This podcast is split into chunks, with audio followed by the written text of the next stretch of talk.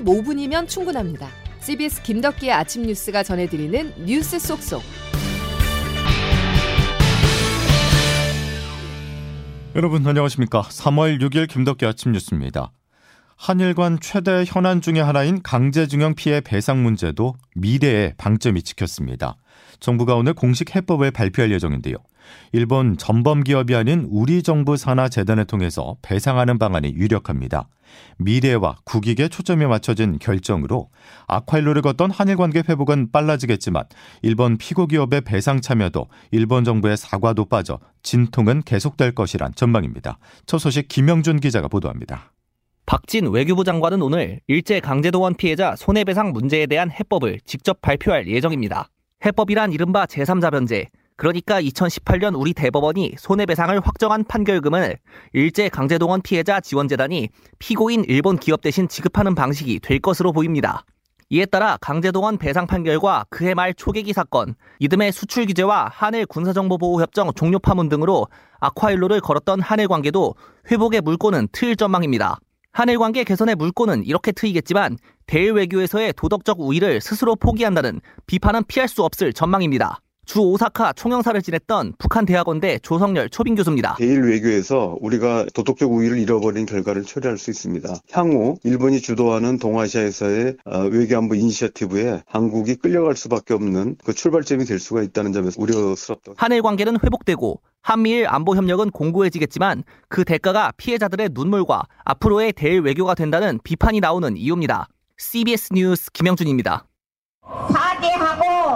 배상을 우리한테 반드시 해야 한다고 생각합니다. 아무리 천냥 만냥을 줘도 필요 없습니다. 강제동원 피해자 양금덕 할머니의 목소리 함께 하셨는데요. 그동안 피해자 측에서는 제3자가 재원을 만든다 해도 피고 기업이 일부나마 참여해야 한다고 요구해 왔습니다. 이 부분을 잘 알고 있는 정부도 협상 과정에서 일본 기업의 기업 필요성을 강조했지만 결국 불발됐기 때문에 고육책으로 제3자 변제를 결정한 것인데요. 일부 피해자 단체와 시민사회 단체는 윤석열 정부 최악의 외교 참사라면서 강력 반발하고 있습니다. 백담 기자가 보도합니다. 정부가 제3자 변제 방식으로 일제 강제징용 피해 배상안을 발표한다는 소식이 전해지자 시민사회 단체들은 일제히 반발하고 나선 상태입니다. 일본 가해 기업이 피해자들에게 직접 배상하라는 2018년 대법원 확정 판결에도 반하는 조치라며 윤석열 정권의 외교적 참사라고 비판하고 있습니다. 피해자 지원단체인 민족문제연구소 김영환 대외협력실장입니다. 피해자들이 오랜 투쟁으로 쟁취한 대법원 판결을 무시하고 사법 주권을 포기한 윤석열 정권의 외교적 참사라고 할 수 있겠죠. 전문가들도 피해자들의 다양한 상황과 의견을 반영하기 어려운 획일적인 해법이라며 우려를 표했습니다. 세종대 호사카 유지 교수입니다. 그러니까 피해자마다 입장이 다른 것입니다. 그 부분은 그 한국 정부도 잘 알고 있지만 그러니까 피해자들에게 다양한 그 목소리를 담을 수 있는 해결안이 아닌 것입니다. 이런 가운데 정부의 배상안이 오늘 공식 발표되면 시민사회 단체들의 반발 움직임도 본격화될 조짐입니다. 민족문제연구소 측은 정부 발표 직후 실제 피해자인 양금덕 할머니가 참석하는 규탄 집회를 열 것이라고 경고했습니다. CBS 뉴스 백담입니다. 한국 주도의 제3자 변제 방식을 골자로 하는 일제 강제징용 피해 배상 문제 해법과 관련해서 조템 기자와 조금 더 살펴보겠습니다. 조 기자. 네, 안녕하세요. 아, 제3자라는 표현을 썼지만 일본이 네. 아닌 우리 기업들이 돈을 내는 것이기 때문에 사실상 일본이 완승을 거둔 것이다. 이런 지적이 나오고 있습니다. 네, 그 강제징용 피해자 측에서는 줄곧 일본 피고 기업의 배상 참여 그리고 일본의 사과 이 두 가지를 최소한의 조건으로 제시했습니다. 예. 그런데 3자 변제 방식이라는 건 일본 정부나 일본 피고 기업이 배상금을 내는 게 아닙니다. 그러니까 우리의 행정안전부 산하의 피해자 지원재단이 일본 기업 대신 배상금을 지급하는 구조인데 그 재원도 국내 기업이 자발적으로 내도록 한다는 거잖아요. 예. 일각에서는 피해자가 피해 배상금을 마련하는 꼴이라는 말도 나오고 있습니다. 그두 번째는 일본 정부의 사과인데요. 이 부분도 피해자 측이 요구했던 것과 온도차가 큽니다. 예. 그러니까 일본 언론들에 따르면 한국 정부가 해법을 먼저 발표하면 뒤이어 기시다 총리가 기자회견을 할 예정입니다. 예정인데 이 과거 담화 등을 계승한다는 내용을 발표할 전망입니다. 기시다 총리가 새로운 담화를 발표하는 것도 아니고 직접적인 사과의 표현을 하는 게 아니라 사과와 반성이 담긴 1998년 김대중 오부치 선언을 계승한다는 입장을 밝히는 수준인 겁니다. 예. 일본은 줄곧 새로운 사과는 할 수 없다는 입장이었는데 이 일본의 입장을 고려한 절충안입니다. 예. 과거 담화로 가름을 하겠다는 것인데 네. 이런 비판 속에서도 윤석열 정부가 결단을 내린 배경은 뭘까요? 네, 윤 대통령은 후보 시절부터 줄곧 한일 관계 개선을 주요 목표로 언급해 왔잖아요. 예. 이번 속도전의 배경을 경제, 안보, 외교적 측면에서 좀 살펴보려고 하는데요. 우선 경제적인 측면에서 보면 이번 대책 발표로 일본의 반도체 수출 규제 조치가 풀릴 것으로 보입니다. 예. 요미우리 보도 등에 따르면 한국 정부가 먼저, 그러니까 우리 정부가 먼저 세계 무역기구 제소를 취하하는 것을 전제로 일본이 반도체 수출 규제를 풀린 푸는 안을 조율 중에 있습니다. 예. 반도체 수출 규제 제재는 지난 2019년 7월 일본 정부가 한국에 대해 가했던 제재인데 그렇죠. 우리 대법원의 강제노역 피해자 배상 판결에 대한 일종의 보복 조치였습니다. 반도체 소재의 수출 절차를 까다롭게 하고 화이트리스트에서 한국을 제외했었는데 이 제재가 해제될 수 있다는 겁니다. 예. 그리고 이제 외교 안보적 측면에서는 한미일 공조를 더욱 강화할 수 있다는 겁니다. 미래로 나아가자고 했던 윤 대통령의 3.1절 기념사 이후 미국 국무부가 매우 지지한다 이렇게 환영을 표시하기도 했었는데 그랬었죠. 미국 입장에서는 중국 봉쇄 조치에서 한국과 일본이 매우 중요합니다. 그래서 한일 관계 개선을 줄곧 바로 왔거든요. 또 지금 북한의 핵 위협이 고조되는 상황에서 한미일 안보 협력 강화가 그 어느 때보다 중요하다는 판단이 좀 작용했을 것으로 보입니다. 예. 그리고 올해가 한미 동맹 70주년인데 그래서 다음 달 한미 정상회담을 위해 윤 대통령이 미국을 찾을 예정인데요. 한일 정상회담도 이번 달에 열릴 예정입니다. 한일 정상회담 열리고 한미 정상회담 열리면 한미일 안보 협력, 경제 협력을 더욱 강화할 수 있다는 점을 고려했을 것으로 보입니다. 예, 여기까지 정리하겠습니다. 조태임 기자였습니다. 김성한 국가안보실장은 워싱턴으로 향했습니다. 강제징용 배상 문제를 미국에 설명할 것으로 보이는데요. 이와 함께 최근 과도한 조건으로 논란이 된 반도체 지원법과 관련해서 미국의 속내를 파악해 볼 예정입니다. 보도에 김중호 기자입니다. 미국과 흉금을 터놓고 이야기하겠다. 오는 8일까지 미국을 방문하는 김성한 국가안보실장이 현지 시간 5일 워싱턴에서 특파원들과 만나 반도체 지원법과 관련해 미국의 속내를 알아보겠다며 한 이야기입니다. 어, 아무리 동맹이지만 아, 또 이익이 같을 수도 있고 또 우선순위가 아, 다를 수도 있고 하니까 좀 흉금을 터놓고 어, 솔직한 협의를 해볼 생각입니다. 현재 반도체 지원법 추진 상황과 관련해 표면적인 이유에 미국의 속마음을 살펴볼 필요가 있다는 설명입니다.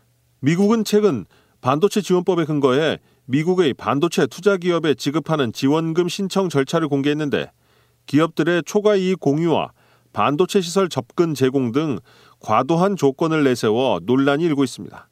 우리나라 반도체 산업은 SK 하이닉스가 지난 4분기 10년 만에 적자로 돌아서는가 하면 삼성전자의 지난해 영업이익이 1년 만에 가까스로 적자를 모면하며 어닝 쇼크 수준으로 급락하는 등 위기를 맞고 있습니다. 김 실장은 미 행정부 인사들과 접촉해 윤석열 대통령의 대일 구상을 자세히 설명하고 한미 정상회담 시기도 논의할 예정입니다. CBS 뉴스 김주호입니다. 상반기는 어렵겠지만 하반기에 반등을 노리는 우리 경제에 좋지 않은 소식이 중국에서 날아왔습니다. 올 경제 성장률 목표치를 1991년 이후 가장 낮은 5% 안팎으로 제시했는데요. 중국 정부가 눈높이를 확 낮춘 이유는 무엇 때문인지 베이징에서 임진수 특파원이 보도합니다. 중국 정부가 어제 전국 인민 대표회의 개막식에서 5% 내외의 올해 경제 성장률 목표치를 발표했습니다. 이는 지난 1994년 중국 정부가 경제 성장률 목표치를 발표한 이래 최저 목표치입니다. 지난해 5.5%의 목표치를 제시했다가 실제로는 3%에 그치며 체면을 구긴 중국이 올해는 목표 달성 실패를 허용하지 않겠다는 의지를 드러낸 것으로 분석됩니다. 리커창 총리입니다. 경제에 대한 새로운 하향 압력에 직면해 과감하게 대응하고 적시에 조치해야 합니다. 여기다 실제 중국을 둘러싼 대내외 경제 여건이 녹록치 않다는 점도 예상보다 낮은 목표치 설정에 기여한 것으로 평가됩니다.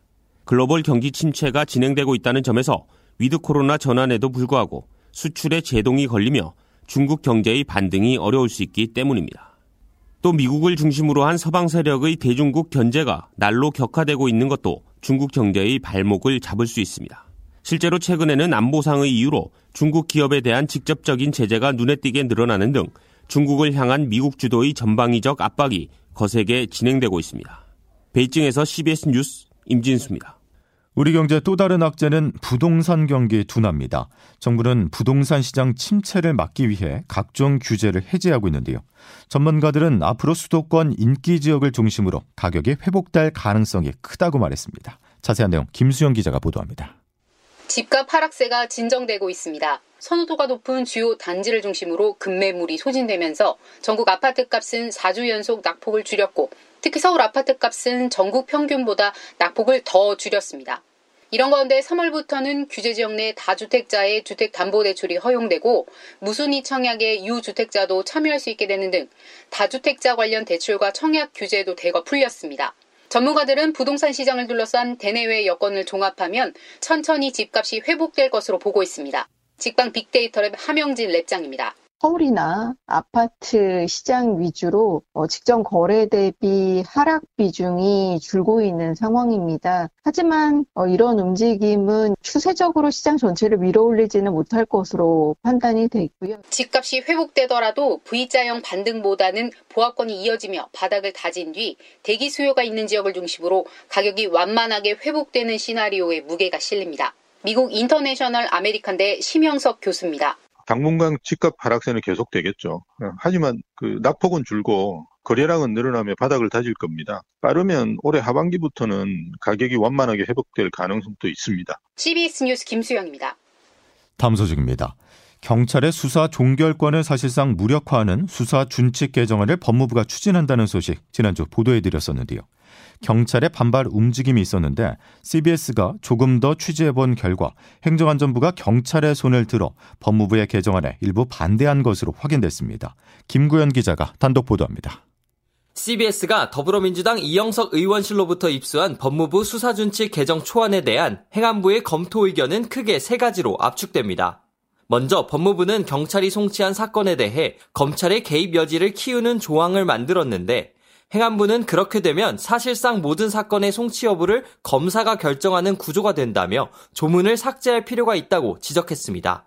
또 공직선거법 사건의 경우 경찰 수사에 대한 검사의 개입 여지를 대폭 키운 조항에 대해서도 행안부는 사실상 수사 지휘와 같은 내용이라며 조항을 삭제하거나 추가 논의를 해야 한다고 대립각을 세웠습니다.